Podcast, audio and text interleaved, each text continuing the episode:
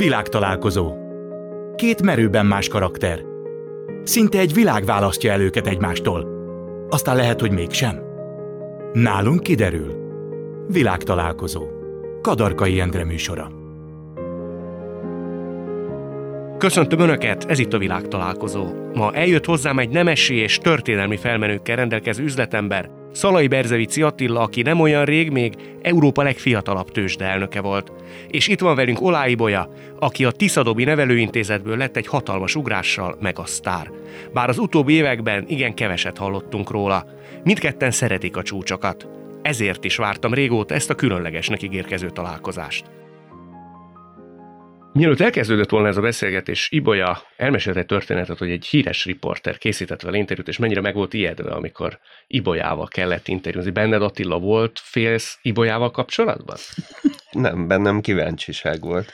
Miután sokat hallottam róla az elmúlt évek során, meg hallottam is rádióba, de Én sose miért volt nem módunk. hallottam rólad semmit? Ő nem Egy szerepel, irányú. annyit, nem szerepel annyit a nyilvánosságban, De jó Attila. neked. És mire voltál, vagy mire vagy kíváncsi Ibolyával kapcsolatban? Hát leginkább erre az egész beszélgetésre, hogy milyen irányba tud menni, és mit tudok meg. Tehát, hogy egyébként az életben valószínűleg nem tudnánk így leülni, nem lenne apropó rá, hogy megismerjük egymást. Én mindig szeretem az ilyen helyzeteket, amikor meg lehet más embereket ismerni, főleg akik elismerésre méltó teljesítményt tudtak teljesen más területen felmutatni, úgyhogy én, én mikor megkaptam ezt a felkérést erre a, erre a közös interjúra, akkor azt mondtam, hogy persze, hát ez, ez nem, nem, is, nem is az a lényeg, hogy mit mondunk a, a hallgatóságnak, hanem hogy mit tudunk meg egymásról. Ja. Téged Ibolya elsősorban mi érdekel egy egykori tőzsdeelnökkel, egy, egy nagyon jeles pénzemberrel kapcsolatban? Nem tudom, ma- magát a fogalmat sem ismerem, hogy nem tudom, mivel foglalkozom. Azt tudom, hogy sok-sok pénzzel, de meg azt is láttam, hogy sok-sok számokkal, számokat néznek, meg kiabálnak egymással, meg mutogatnak valami papírokat. Nem tudom, csak tényleg én ott, ott annyit látok, hogy rohangálnak össze-vissza az emberek, meg kiabálnak. De Attila nem rohangált. Én Én nem, és már nem is rohangál. Már nem is rohangál. Már régóta, 90-es évek óta, de hát nyilván az ember a tőkepiacsal és a tőzsdével leginkább az életében Mhm. különböző hollywoodi filmekben tud találkozni, és akkor egy nagyon izgalmas uh, élmény éri, és hát nyilvánvalóan a filmben mindig más, mint valójában, mert filmben teátrális jeleneteket kell mutatni. Mit csinál egy tőzsdeelnök? Igen. Hát a, a, a tőzsde vezetése nek a feladata stratégiaalkotás, a tőkepiac élénkítése, a tőkepiaci szereplők képviselete a törvényalkotás felé, a politika irányába, a nemzetközi kapcsolatok fejlesztése, és részt venni a külföldi befektetők Magyarországra csalogatásában. Ugye te 32 évesen lettél Igen. a tőzsdeelnök. Nem ijedtél meg nagyon? Nagyon fiatal. Nem volt időmre. Tehát, hogy ez egyik percről a másikra történt, tehát nagyon hihetetlen történet 32 volt évesen? 2004-ben. Eh, Úgyhogy nem, Európa nem egyik, volt. hanem a legfiatalabb tőzsdeelnöke igen, voltál. igen, Wow. igen. Utána se volt benned, tehát amikor Ja Istenem, nyertünk című mondatra rímelve, hogy úristen, hova kerültem, mondjuk az ötödik nap, a tizedik nap, amikor miniszterelnöki telefonokat kellett fogadni. De hát eh, hazamentem minden nap, és, és úgy gondolkoztam ezen, hogy, eh, hogy eb- ebbe hogy kerültem bele, de, de az események eh, folyása olyan gyors volt, és annyi minden volt, és leginkább a bizonyítás, meg a helyzetnek a megismerése, és utána a Hasonló. uralása, hogy, hogy, hogy nem volt igazából idő ezen lamentálni, hanem csak csinálni kellett. Ez veled is így volt, Ibolya? Velem is, igen. Meg a sztár idején gondolom. Igen. A sok élmény az téged mikor ért el? Hogy Tiszadobról egyszer csak az ország egyik legismertebb embere lettél. Emlékszem, hogy ö, mikor már benne voltunk ebben a körforgásban, akkor már, akkor már egyre kényelmetlenül éreztem magam. Amikor vége volt ennek a, a műsornak, nagyon sok idegen ember úgy jött, úgy közeledett felém, mintha évek óta cimborák lennénk, és nagyon-nagyon megijedtem, és utána rájöttem, hogy mikor kijöttünk ebből a műsorból, nincs leállás. Akkor abból a perspektívádból, amikor, a Megasztár véget ért? Többet, jobbat, vagy kevesebbet reméltél mondjuk 10-15 éves relációba? Mint ami most van. Utólag így visszagondolva, ö, valószínűleg ö, nem, inkább nem indultam volna el. Nem indultál volna el nem, mai nem, eszeted? Miért? választottam volna inkább a lassabb lépcsőfokot. Nagyon sok volt. Tehát én nagyon nehezen éltem meg ezt a ö, sikert, és őszintén szóval nem is éreztem ezt sikernek, mivel még nem, semmit sem raktam le az asztalra, azon kívül, hogy véget ért egy műsor. Meg is zavarta kicsit a fejed? Nagyon. Én megijedtem, és ha hazamentem anyához, és ö, újból ö, ö, gondolataimat és mindent helyre kellett rakni, hogy hogyan tovább. Annyi volt a szerencsém, hogy mindig olyan-olyan kiváló zenészek vettek körül, akik tényleg bizonyítottak már a szakmájukban, egy elismertek, és akkor találkoztam először a, a Rágyével, utána a Presszer Gáborral. Viszont te voltál szerintem. Igen. te voltál az első a szakmában, aki nemet mert mondani Presser Gábornak. Mi több, én úgy tudom, hogy azt is elmondtad neki, hogy ezen még kicsit dolgozni kéne egyik-másik számon. Azért ez mondjuk, mondjam, elég példátlan a magyar Nem, nem, nem ilyen, nem, nem ilyen tudom, volt? Nem ilyen volt, nem. Én mikor elkezdtem dolgozni a, a, a, a Pici bácsival, tehát nekem azt gondolom, hogy meg, meg szerintem mindenki ezt gondolja, hogy azért Magyarországon a legnagyobb zeneikonról beszélünk, és olyan érdekes volt, amikor először találkoztam, mert ilyen, azt éreztem, hogy megyek össze. így, így zsugorodom. Nem mondtam neki nemet, emlékszem, hogy ő mondta azt, hogy drága Ibolykám, ha valami nem tetszik, ha valamit nem úgy érzel, akkor, akkor nyugodtan mondd meg. Jó, és akkor én is, én is mondom neked, szóval nem volt ilyen. É, annyi volt, hogy ö, mikor rájött, hogy nem érzem például azt a dalt, akkor Ibi azt mondja, Ibolykám, nem érzed, ugye? Nem, nem, ez most nem fog menni, Pici bácsi. Jó, rendben van, Ibolykám, és akkor félre rakta így a... Tehát ennyi, ennyi. Egy interjúban csiszolhatatlan gyémánnak nevezett téged, aki alakíthatatlan. Azért én úgy veszem észre, hogy az idő előre haladtával azért lehet rajtad alakítani, nem? Nem, Nem? sajnos nem. Sajnos? Azt mondom, hogy sajnos, mert én időnként kéne kompromisszumot kötni, de mindig, ha valamit a fejembe, vagy valamit eltökélek, akkor, akkor azon végig fogok menni. Ha törik, ha szakad. Részben, de ha már törik, és ha mások is sérülnek, akkor nem. Tehát akkor félretolom a történetet. Attila is maximalista. Sőt, én találtam egy interjú részletet, ahol azt mondod, hogy nem is vagy Isten igazából elégedett, és ilyen kvázi önostorozóba mész át, ha nem a kívánt szinten sikerül valami. Ez igaz? Ez teljesen. De ez nem baj, ez nem gát. Hát nem teszi egyszerűvé az életet, de valahol ez alapvetés ahhoz, hogy az ember ki tudja egy, egyrészt magából az életéből hozni azt, amire azt mondja, hogy volt értelme élni, másrészt, amivel ki lehet mások tiszteletét vagy megbecsülését vívni. Um, ez belünk, belénk van kódolva, azt gondolom. Ez családi indítatásból jön szerinted? Hát, ha végignézek a családom, a felmenőkön, akkor, akkor lehet, hogy mondhatom azt, hogy a vérünkben van a, a, a teljesítmény iránti vágy, vagy a nyughatatlanság, de, de nem tudom, hogy ez genetikailag örökölhető-e. Az, amikor egy, egy gyerek úgy születik bele egy családba, hogy nem tudom, hogy hat generációra visszamenőleg politikusok, Magyar Tudományos Akadémia elnökei, MOB elnökei, alapító elnöke volt például az egyik ősöd, miniszterek voltak, az nem teszi kicsit frusztráltá? Hogy úristen, Ne, nekem nem. nem? Nekem óriási erőt adott, meg, meg biztonságérzetet, magabiztosságot. Tehát én ezért hálás vagyok, meg mondhatom, hogy doppingolta az életemet, de teljesen jogos a felvetés, hogy biztos, hogy másokra esetleg úgy hatna, hogy akár összetöri őket, vagy tehát, hogy én, én sose éreztem úgy, hogy árnyékban evezek. Én mindig úgy éreztem, hogy kapok egy, ezáltal egy plusz töltetet. Azok az elvek, vagy azok a cölöpök, ami mentén te nevelkedtél, az mikről szóltak? Szigor volt, azt tudom, Hát azt gondolom, hogy a mai értékrend, politikai világrend szerint leginkább egy liberál-konzervatív értékrendet kaptam a családba, a családtól. Ami teljesítménykényszerrel járt? Nem, de, de a, a haza szeretet és a, a hazáért tevés az egy, az egy fontos elem volt mindig, és ez felelhető a családunkba.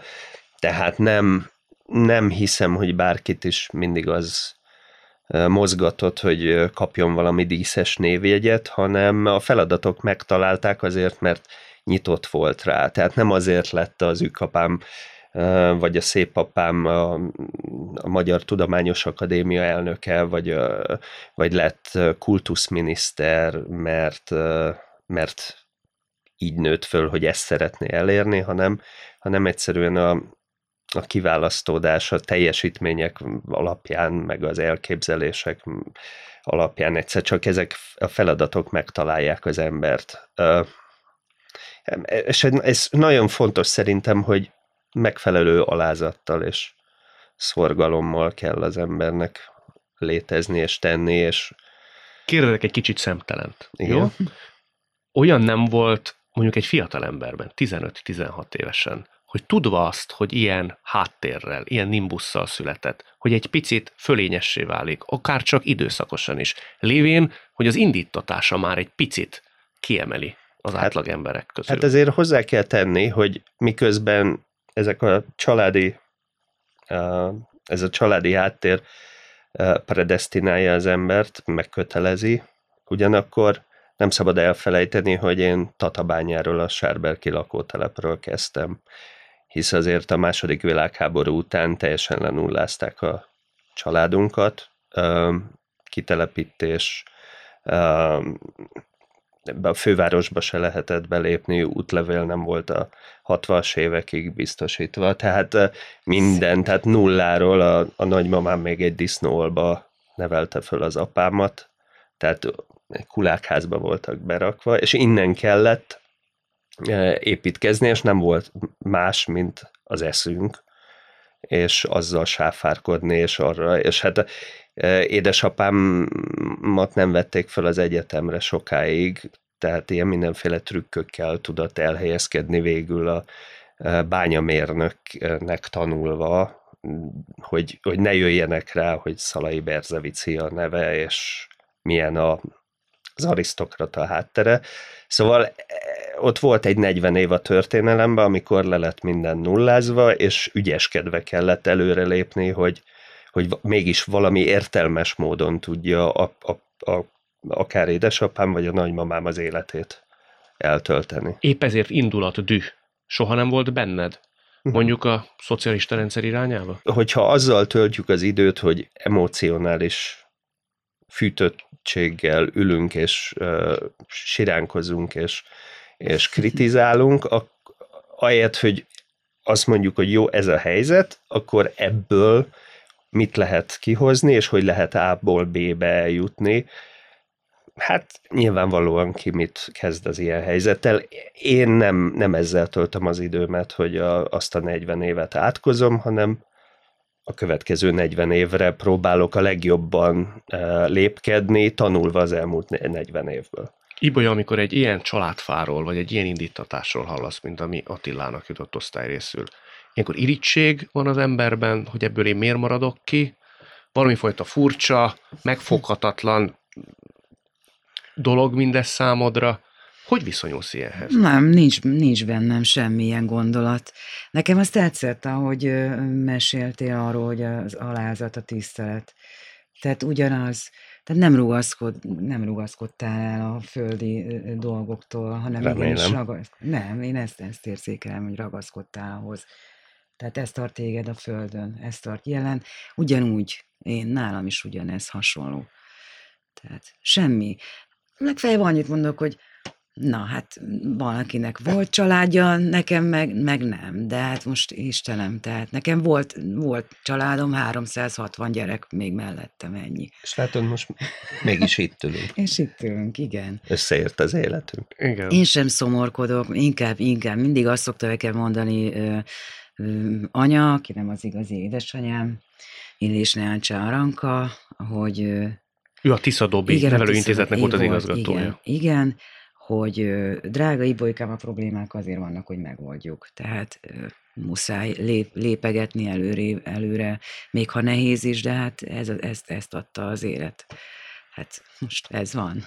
Olyanon elgondolkodik akár egy gyerek, akár egy fiatal felnőtt, hogy miért így kezdődött az ő élete? Tehát mi a magyarázata saját magad számára, fiatalként, hogy miért pont én vagyok így, miért nem más? Vagy ilyen nem gondolkodik egy gyerek? Nagyon rosszul gondolom én ezt. Lehet, hogy volt ilyen az otthonban, aki azt, azt gondolta, hogy úristen, milyen szerencsés, neki van ez, neki ez adatot meg, és én mindig azt szoktam erre mondani, hogy ugyanúgy a lehetőségek megvan neked is, mert bárki, bárki lehetsz. Lehetsz Azért ez nem orvos. így van, hogy nem mindenki ilyen csillogóan tehetséges, mint te. Nem, nem. Az ember nem csak zenélésben lehet tehetséges, hanem tanulásban is például, vagy sok mindenben lehet sikeres, például egy, egy munkahelyen, egy egyszerű munkahelyen, ahol sikereket ér el. Például van egy ismerősöm, ugyanolyan nevelő otthonos volt, mint én. Ő például ö, elvégezte a képzőművészeti egyetemet, és festőművészként ö, ö, tevékenykedik, és elég szép nagy összegekért adja el a, a festményeit, kiállításai vannak, ismerek ö, ügyvédeket, tehát bárkivel bármi lehet. A te indítatásoddal, a te karriertörténeteddel félre is csúszhatott volna mindez? Félre is csúszhatott volna, igen. Bezony. Mind csúszhatott volna félre? Hát én egy nagyon nagy csavargó voltam. Mit jelent? Hát ö, ö, valahogy az iskola az valahogy nem, nem, nagyon szerettem volna egy zeneszak középbe menni, és, és ö, ö, az előző nevelő otthonban az igazgató azt mondta, hogy már pedig nem. Tehát nekünk nem volt ö, abban az időben olyan lehetőségünk, hogy, hogy ha mi el akarunk menni egy zene szakközébe, akkor persze mehetünk, nem úgy, mint most a mostani fiataloknak, hanem oda kellett menni, ahol, am- amit ők mondanak, például. És te ilyenkor El kellett végeznem egy varrónői szakmát, úgy képzeld el, amit egyszerűen me- mindig mellé jártam, a suli mellé jártam. Egy, egy azt se tudtam, hogy hogy működik az a, az a varrógép például. Szóval, hogy olyan felesleges dolgokat csináltam még annó, ami egyszerűen nem is érdekelt, mert mindig is az zene érdekelt, és mindig azon az úton szerettem volna elmenni, de valahogy nem adták meg azt a De lehetőséget. ilyen értelme mégis megalkuttál? Elmentél abba a varró Kénytelen iskolába? voltam, mert akkor kiraknak az utcára. És azért Értem. még nagyon fiatal voltam, és éretlen. És mit sem tudtam még az életről. Wow. Később, amikor mondjuk már befutott énekesnőként szerettek volna veled valami olyasmit csinálni, vagy csináltatni, amihez nem fülött a fogad, akkor hogy reagáltál? Hát nagyon finoman ö, fogalmaztam, hogy ez, ez nem én vagyok. Nagyon finoman fogalmaztál. Természetesen mindig. Ö, ö, Én, én egyébként nem, nem, nem ordibálok, hanem én tényleg ilyen finoman, mosolyogva elmondom, hogy ha valami nem tetszik, és akkor ennyi. Ez továbbra is a világtalálkozó Olái Bolyával és Szalai Berzevici Attilával. Attila, te mertél lázadozni? Um, Nem is lázadás ez, nem, nem ez lázadás, ez nem lázadás. Volt egyfajta véleményed. Amilyen vagy, tudod, nagyon fontos, hogy amilyen vagy, olyan is maradj. Tehát ne próbáljon meg más, más, mássá alakítani, vagy mássá formálni, mert ez ugyanolyan, mint a te munkádban is, egy nagyon-nagyon fontos munkát végzel, és neked tényleg figyelned kell, nem csak arra, amit te csinálsz, hanem másokra, és hogy hogyan végzik. Attila, akkor máshogy kérdezem, hogy reagáltál te, vagy reagálsz ilyen helyzetekre? Így.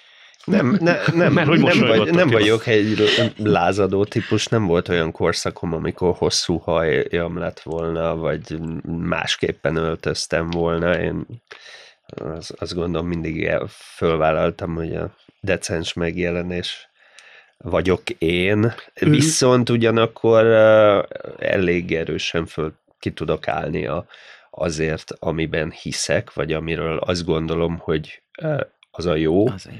és, ez- és nyilván ez nem is árt, hogyha valaki közszereplőként próbál irányt mutatni, hogy nem szabad megijedni, ha esetleg a többség sem úgy gondolkozik, mint te. Szóval őrültségeket nem csináltál fiatalon. Hát nem nagyon. Mi volt mondjuk Nem a nagyon. legnagyobb, ami úgy azt mondod, Hát a legnagyobb falig. azok, azok azt gondolom, hogy a hegymászás köré tömöríthetőek. Sportos életet éltem, és abban viszont próbáltam mindenfélét Extrém? kipróbálni. Nem, nem, az, az, az nem. Hát ha csak a hegymászás az nem, nem számít extrémnek, De, de nem, nem voltam egy, egy, egy rossz, rossz gyerektípus. Volt azért egy olyan történet, hogy legalábbis én erről olvastam, hogy amikor te készítettél egy fotóalbumot, körbejártad a első világháború helyszíneit, akkor te kvázi életveszélybe voltál, egyszer egy bizonyos kép elkészült, akkor hegymászóként kellett igen, ugye feljutni, igen. ott állítólag nagyon rezgett a léc most. Hát nem, nem rezget, viszont, viszont az ember nincs kikötve, és egy párkányon, egy elég hosszú párkányon kell így átlépkedni, ami alatt több száz méter mélység van, akkor, akkor le kell győzni azt a pánikot, ami, ami elő tud jönni az emberből, hogyha be, abba gondol bele, hogy itt most közel van ahhoz, hogy itt véget érjen. Ebbe belegondol az ember szükségképpen? Nem, ezt muszáj, muszáj, legalábbis nekem muszáj volt erről a gondolatot elterelni, különben pánikba esek. És ha pánikba esünk, akkor nem uraljuk a testünket és a lépéseinket. Tehát ezt, ezt, ezt kezelni kell, és, és, és mondjuk a hegyekbe kerülhet az ember ilyen helyzetbe, de mondjuk tényleg ez volt az a helyzet, amikor azt gondoltam, hogy egyetlen fényképért most ezt érdemese megcsinálni, de nagyon akartam, mert nagyon nagy szükség volt a könyvemben, ami majd egyébként jövő áprilisban fog kijönni. Az sem békjóz ilyenkor, vagy tesz óvatosan, hogy azért úgy tudom, te Erős Zsolttal meghódítottál pár. Ne, hát nem, csak részt vettem részt az ő utolsó előtti expedíciójában, tehát közelről megnézhettem, milyen egy ilyen magashegyi expedíció élete, és 6000 méter magasságig el, az elkísértem azért. Azért a, az nem a kevés. csapatot. Különösképpen úgy, hogy az egyik utazótársatok később életét vesztette, ha jól tudom. Igen. Erős Zsoltról nem is beszélve. Igen. Igen. Tehát ilyenkor az emberben nem fut át különösképpen úgy, hogy nem egy képzett hegymászó, Igen. hogy te jó Isten, mi a túrót keresek én most itt? De, de. Ugyanakkor hát a kíváncsiság meg sok pozitív dolog van, tehát nem véletlenül köti a hegyek magához az embereket, ha egyszer fölmennek, mert ez egy más világ, és van benne egy narkotikus szépség. Hm. Hogy függővé teszi az ember. Igen. Igen. Igen. Neked volt bármifajta függőséged, Ibaja? Milyen függőség attól függ? Bármilyen függőséget ah, elfogadunk. Amiről sok. persze akarsz beszélni. Nagyon sok. Sok? Sok, sok, igen. És azt mondja Attila, hogy ilyenkor az embernek tudatába kell lennie annak, hogy ez rossz, jó, önuralmat tanúsítani, ez neked nem ment, akkor tudtad, hogy most mi a helyzet? Tudtam, mindig felismertem, hogy most húha, most nagy-nagy-nagy gáz van. Ez nagy gáz jó. volt? Természetesen, de ugye azért nem, nem voltak úgy mellettem, tehát vagy ezt úgy lehet, vagy lerakod, és kész ennyi, vagy, vagy meg, megadod magad, és akkor tovább folytatod. És te inkább megadtad magad? Nem, én azt mondtam, hogy ezt ide, vagy oda a kukába, vagy, vagy bárhová. Igen. És volt egy pont, amikor te azt mondtad, hogy eddig és ne tovább, vagy ez egy folyamatnak volt tulajdonképpen a tetőzés? Volt egy pont. Én minden, mindent abba tudok hagyni. Egyébként nagyon érdekes. Hihetetlen. Most mondjuk ajzószerekről is beszélünk, tehát még alkoholról De, is? nem, hát az a, imád, nagyon-nagyon szeretem a sört, azt tudni kell. Minden este Ezzel szerintem nem te vagy itt egyedül, így, én is. Így van, és nem, nem, hát volt más, más, másféle történetek is, és ez óhatatlan, hogy az ember bele-bele csúszott ezekbe a történetekbe, de nagyon szépen kirávoltam belőle. Ennek hány éve? Fú, tizen, 14 éve. 14-15. Te ugye jól vagyok informálva, egy interjú műsorban ezt említett, hogy a dűkitörések kapcsán is kértél segítséget. Nem volt dűkitörésem soha. Nem? Nem. Nekem nem.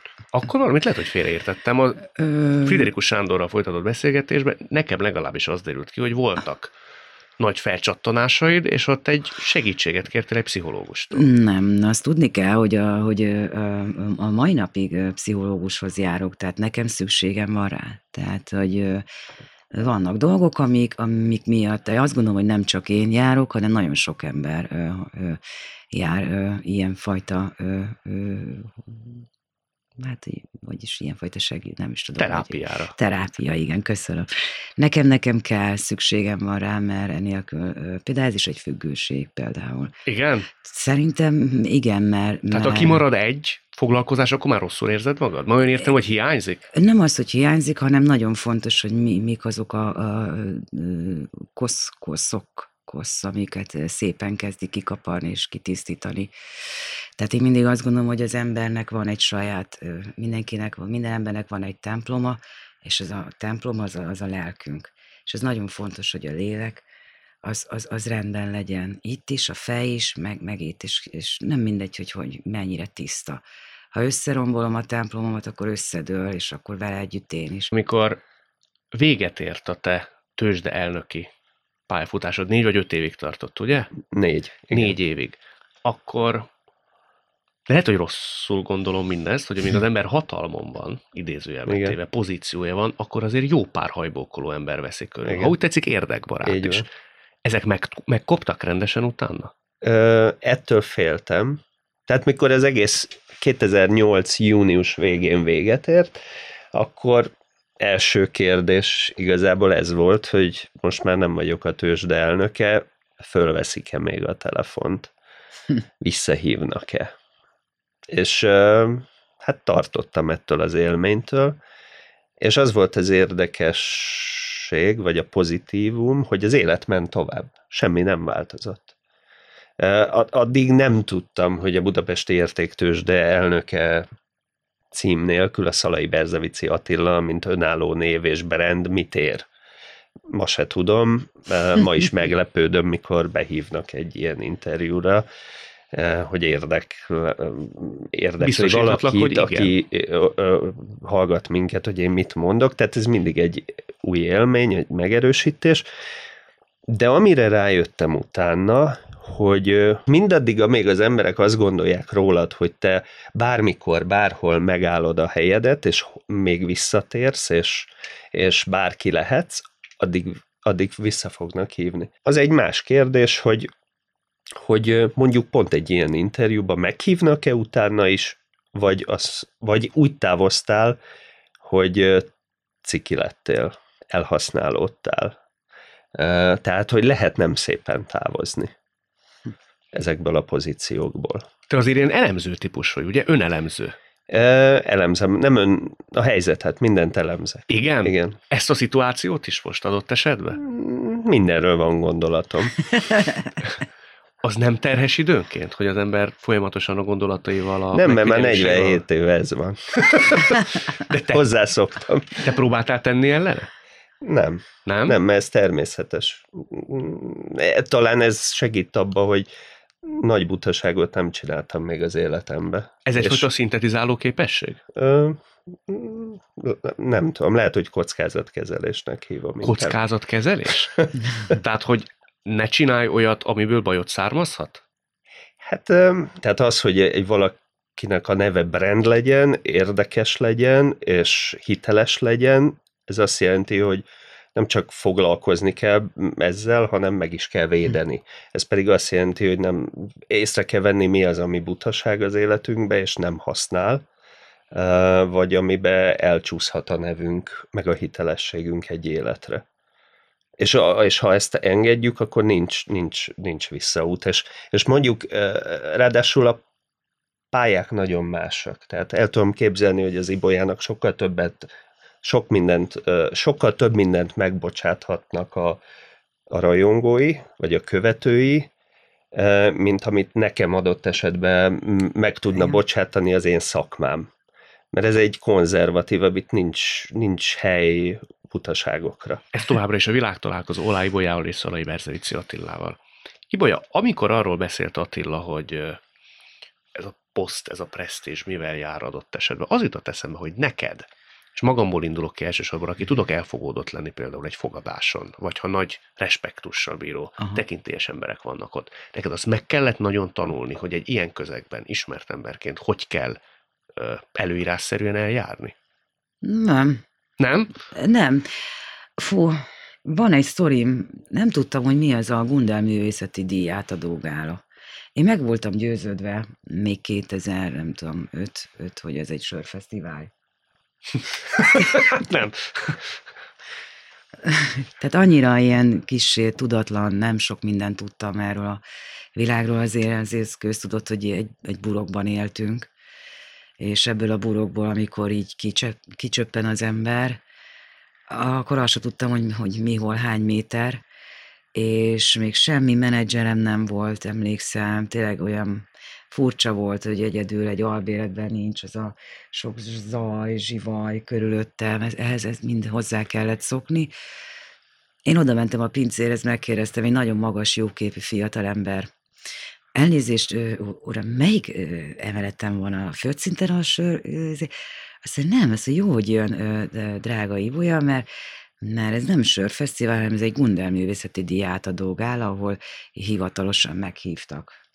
És fel, nézte a névsort, igen, rajta vagyok, azt mondja, fáradjon, mert mondom, és nem mondja komolyan fiatal, akkor jöttem a koncertről, és ilyen szakatos gatya volt, szakadt, ilyen citromsárga szakadt ö, póló, és persze már jó sörszagom is volt, és nagyon éhes is voltam, és mindegyik nagyon elegáns, ilyen frakban, ilyen gyönyörű szép ruhákban voltak. Akkor láttam először Töröcsik Marika nénit, udvaros Dorottyát, tehát ilyen a mai ilyen sztárok, vagy nem, tehát én népszerű emberek. Híres színészektől kezdve. Én nem mondom, itt adnál, uram, a, a kendőjét, hát majdnem két méter magas volt, magamra terítettem el, mit ad a jó Isten, a leges leghátún, a, leges, a leghátsó asztal volt az enyém. Hát mondom, ennél közelebb nem lehetett volna rakni azt, a, azt az asztal, de mindegy. Nem tanultam megviselkedni, hanem az élet tanított meg, hogy hogyan is kell egy ilyen közegben mozogni, és Ellestél dolgokat adott esetben? Nagyon sokat tanultam, igen. Kiktől tudsz mondani, vagy hogy milyen helyzetből lehet ilyenkor csenni?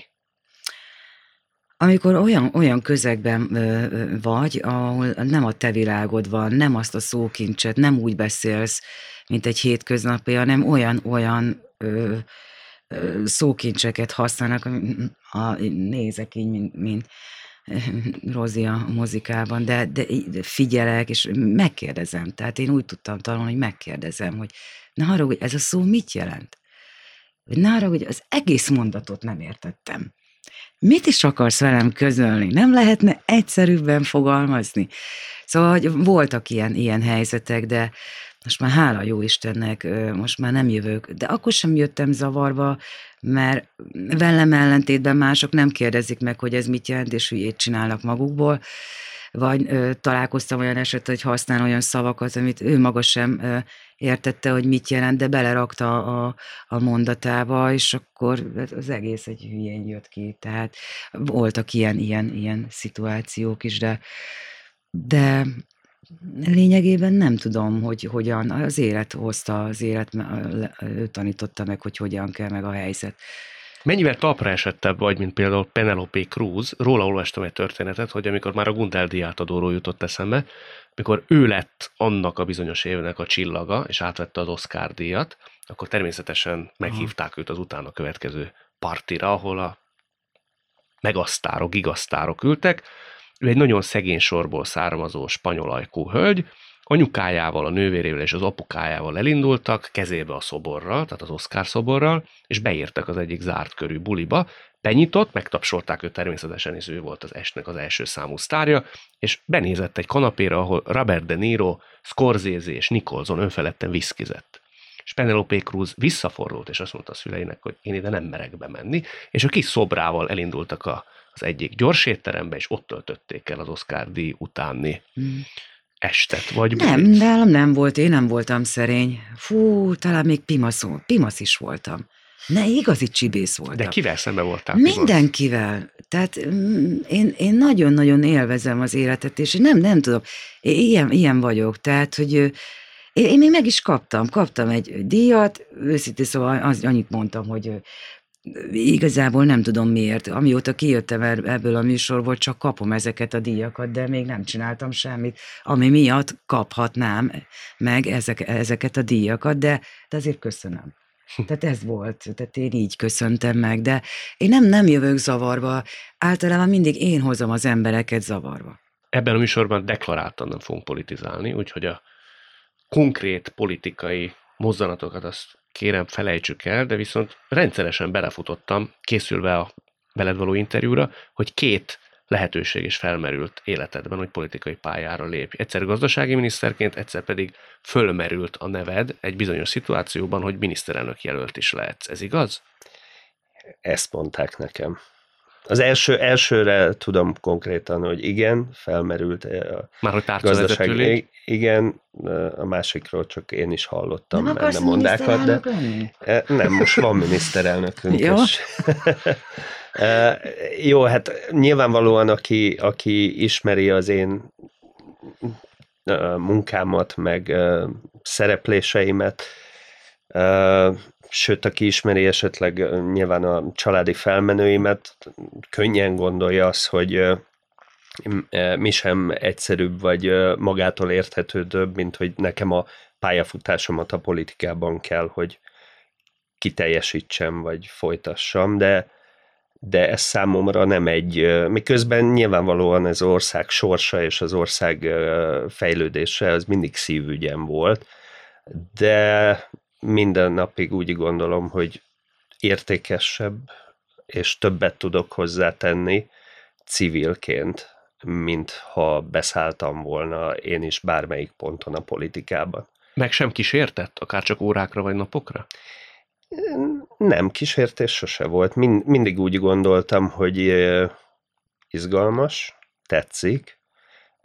Egy-egy szituban mindig el tudom képzelni, hogy sőt, eljátszom a gondolattal, hogy én itt mit mondanék, mit képviselnék, és a többi, de, de, de én tökéletesen boldog vagyok a életemmel úgy, ahogy van, és nincs bennem egy ilyen kényszer, hogy nekem, nekem muszáj belépni a politikába. A politikába egyszer lehet belépni. És tehát nincs ezt, visszaút. És nincs visszaút, tehát azt, és ráadásul győztes, győztesen kell belépni.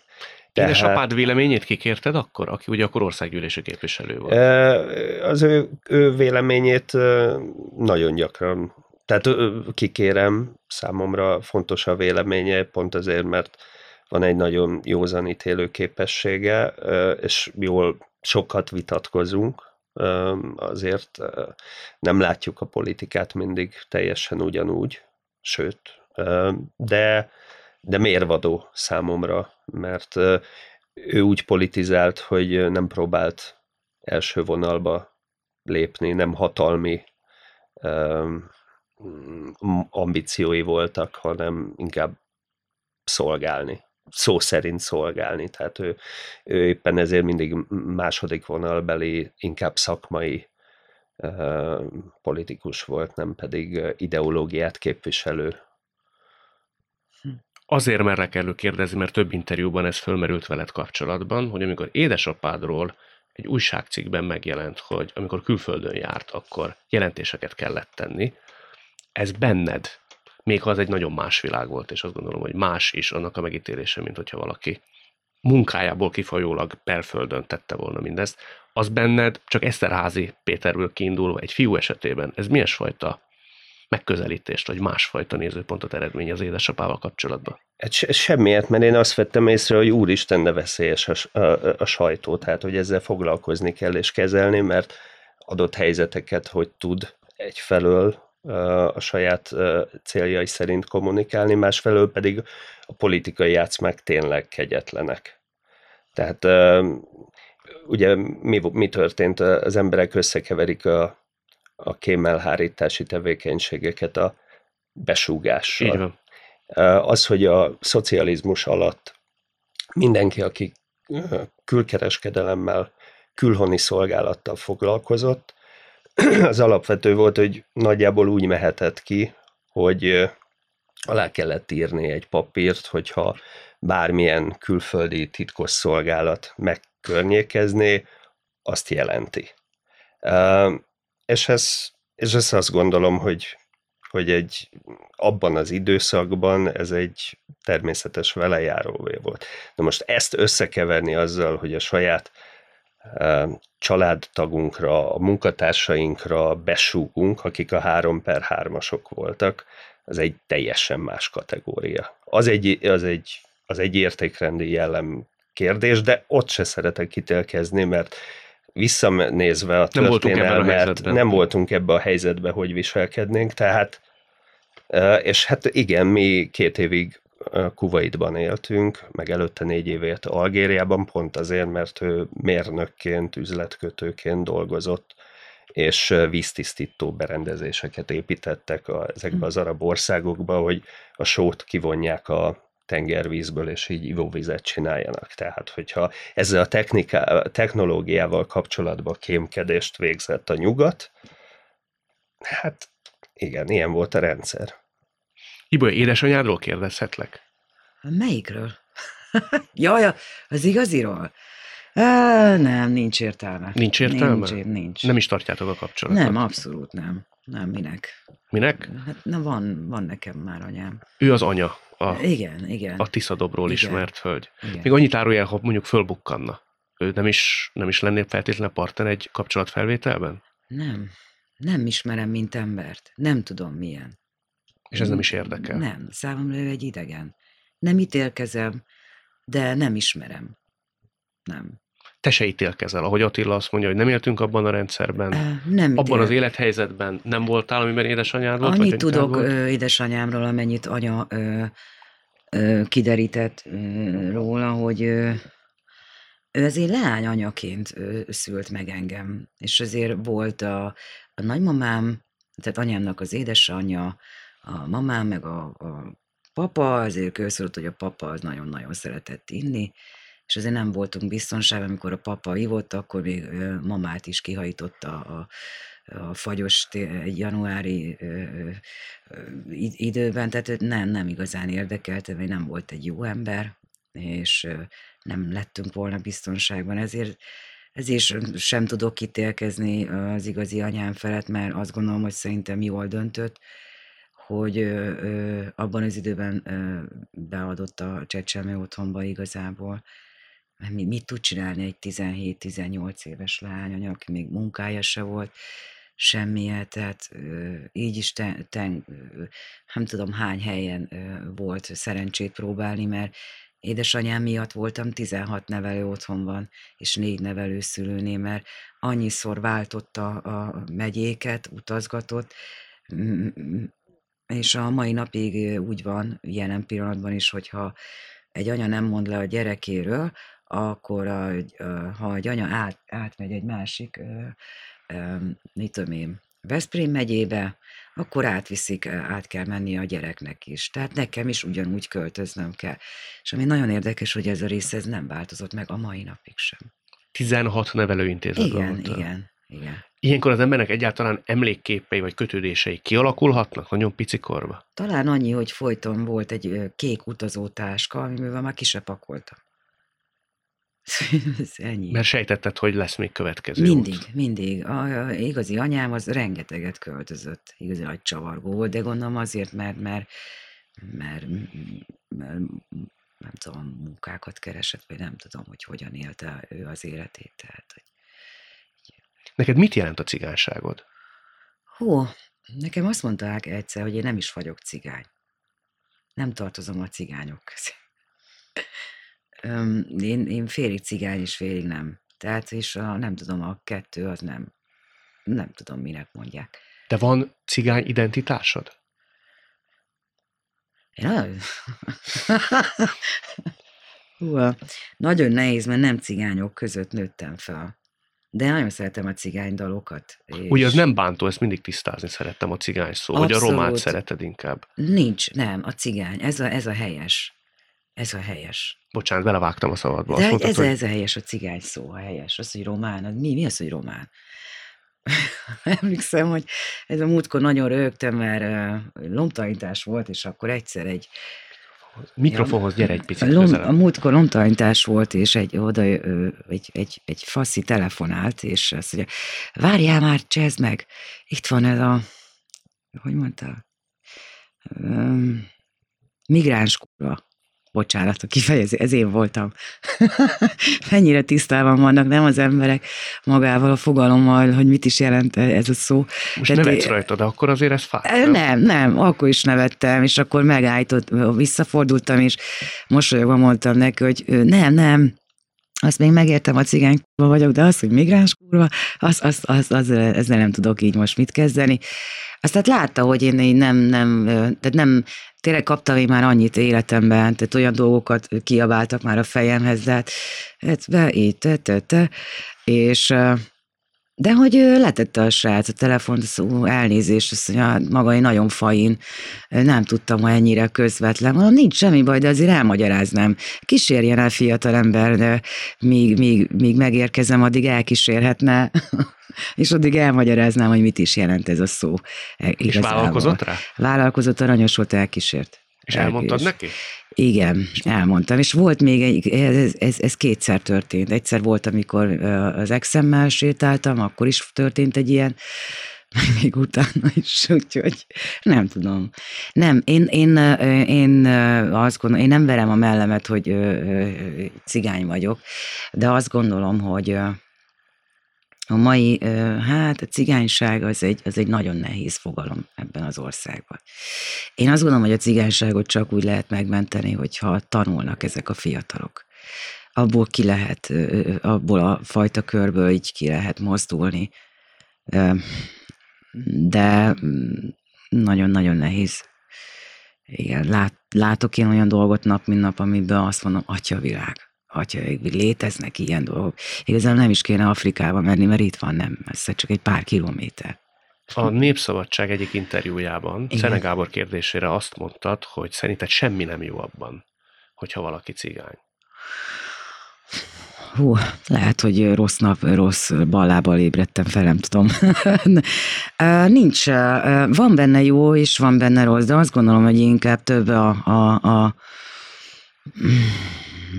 Hát több a negatív, tehát nekünk azért a dupláját kell mindennek csinálni, tehát bizonyítani, hogy, hogy igenis.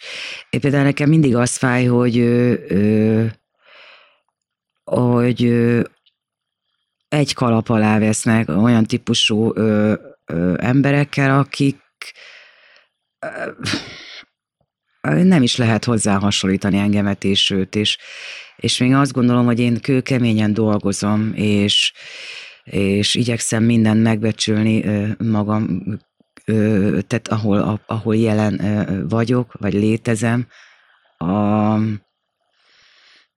és mégis akármit csinálok, majdnem mindig, mindig ugyanaz, ugyanaz. Tehát olyan dolgokat kapok időnként az emberektől, amit, amit nem értem, nem értek a, a mai napig, és uh, uh, ez abban az időben nagyon-nagyon gyakran fordult elő, most már hála Istennek egyre ritkábban, és azt gondolom, hogy ezt csak úgy tudom elérni, hogyha még keményebben dolgozom, és jobbnál jobb dolgokat rakok le a, az asztalra, hogy, hogy most már nincs az, hogy, hogy kiabálnak utánam, hanem, hanem művésznő, művésznő, tehát már elértem azt a szint, hogy, hogy most már nem, hogy olá, meg, meg szóval nem. Hibja azért az nagy pillanat lehetett, amikor először azt mondták neked, hogy művésznő, nem?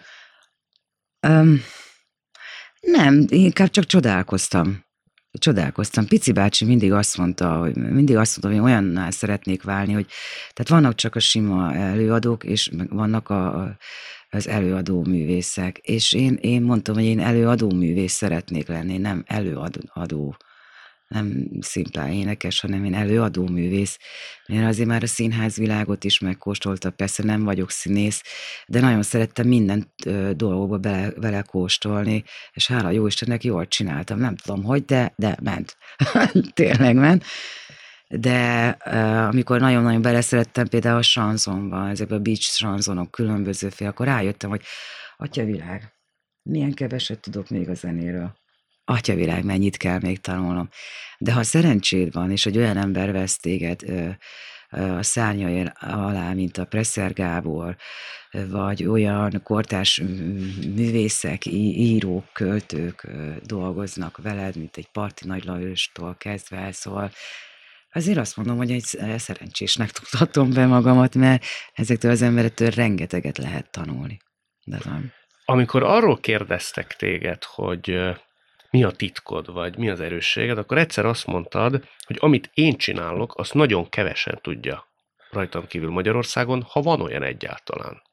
Te hányba teszed magad mondjuk így az énekesnők között? Hány első? Első hányba vagy benne szerinted? És lehetsz nyugodtan. Nem, ö, nem tudom, talán az első öt. Első ötbe ott vagy? Igen. És azt is megmondod nekem mondjuk, hogy ki az a másik négy, akit ebben a szűk halmazban ott lévőnek gondolsz? Én nagyon-nagyon szerettem a Cserháti Zsuzsát. Számomra ő, ő, ő egy nagyon-nagyon fantasztikus előadó volt. A másik viszont, a, a, akit még nagyon-nagyon szerettem, ő az meg a Máté Péter, akinek rendkívüli hangja is volt, meg maga a jelenség, tehát nem tudom, hogy, mint említettem, nem tudom, hogy mit csinálok, de állítólag jól csinálom. Mindig ezt mondják. Ez a legjobb. hát, hogy akkor lenne már nem annyira jó, ha tudnád egyáltalán. Pici bácsi is mindig azt mondja, hogy, hogy ne, ne, ne, ne, ne, hagyjuk, hagyd bontakozzon ki, Bolyka. Akkor jó, amikor hagyjuk. Békén kell hagyni. Általában Csúlya Imréről mondják azt, hogy ráküldi az ösztönt. Tehát ez valami hasonló. Nem tudom, mit csinálok, de amit csinálok, na mindig azt mondják, hogy ez, ez jó. Nem azt mondják, hogy ez nem rossz, de a jó nem ilyen, hanem azt mondják, hogy ez, ez jó. ez jó. Attila, a te esetedben nem tudom, hogy pénzügyi szeptembernél lehet-e ilyesfajta szűk halmazt létrehozni, de ha mondjuk neked azt, kell, azt kérném, hogy mondd el az erősséged és mondjuk a gyengéd, vagy hogy például mitől voltál te sikeres, azt meg tudnád fogalmazni? Vagy vagy? Fú, hát ez, ez, ez, ez nehéz ez kérdés. Ez nehéz, erre fel kellett volna készülni. Azt gondolom, hogy a, a szakmám belül a stratégiai látás az, ami általában szerintem az erősségem. A célra tartásom talán az az, az, az erősségem. A fogyatékosságokat is elmondod? Hát a fogyatékosságom eh, leginkább az, hogy szívemre tudom venni a dolgokat, és, és valószínűleg könnyebb lenne, ha nem, nem tenném. Ezt persze nem mutatom ki, de ezért belül. Nem mutatod érző, ki? Érző lényként, uh, igen. De miért nem mutatod ki? Hát uh, nem tudom, mert nem, nem, nem érzem úgy, hogy ezt meg kéne osztani. Az gyengeség, hogyha az ember úgy megmutatja, hogy ez most úgy... Valamilyen szinten igen, attól függ, milyen a helyzet, milyen a környezet, tehát nem, nem adjuk ki a... Ha tudjuk magunkról, mi a gyengeségünk, mi az, amiben uh, ki lehet, kibillenthetőek vagyunk az egyensúlyi állapotunkból, ezt miért tárjuk föl? Jaja. Te is így gondolod? Szerintem is így van. Mindig csak annyit mutas magadból, amennyit kell, amennyit szeretne látni az ember. Hát szerintem ti most eléggé megmutattátok magatok. Ne, amit ne, én... csak hiszed. Csak hiszem? Csak hiszed, igen. Hát miután ezt rögzítjük ugye három kamerával, Vitrai Tamás szokta mondani, hogy a kameránál jobb eszköz nincs, olyan, mint a röngen. Pontosan kiderül, hogy ki mit mondott, nem mikor volt. mindig annyit mondok, amennyit kell. Hogy igazából nem egy új információ, mert ezt mindenki tudja. Köszi. Köszönjük. Köszönjük szépen. És tudod, mit kívánok, hogy még maradjon még legalább tíz évig ez a rádió, pedig ezt mindig el akarták tüntetni. A Raj, szintre. Rajtunk nem fog múlni. Rajtunk nem fog múlni. Eheti vendégpárosunk Olái Bolya és Szalai Berzevici Attila volt. Világtalálkozónkat nem csak hallgathatják, de vissza is nézhetik. Iménti beszélgetésünk hamarosan már látható lesz YouTube csatornámon is. A mai adás létrejöttében köszönöm Varholik Zoltán és Rózsa Egyi Gábor segítségét. Találkozunk jövő szombaton itt a Klubrádióban. Viszont hallásra!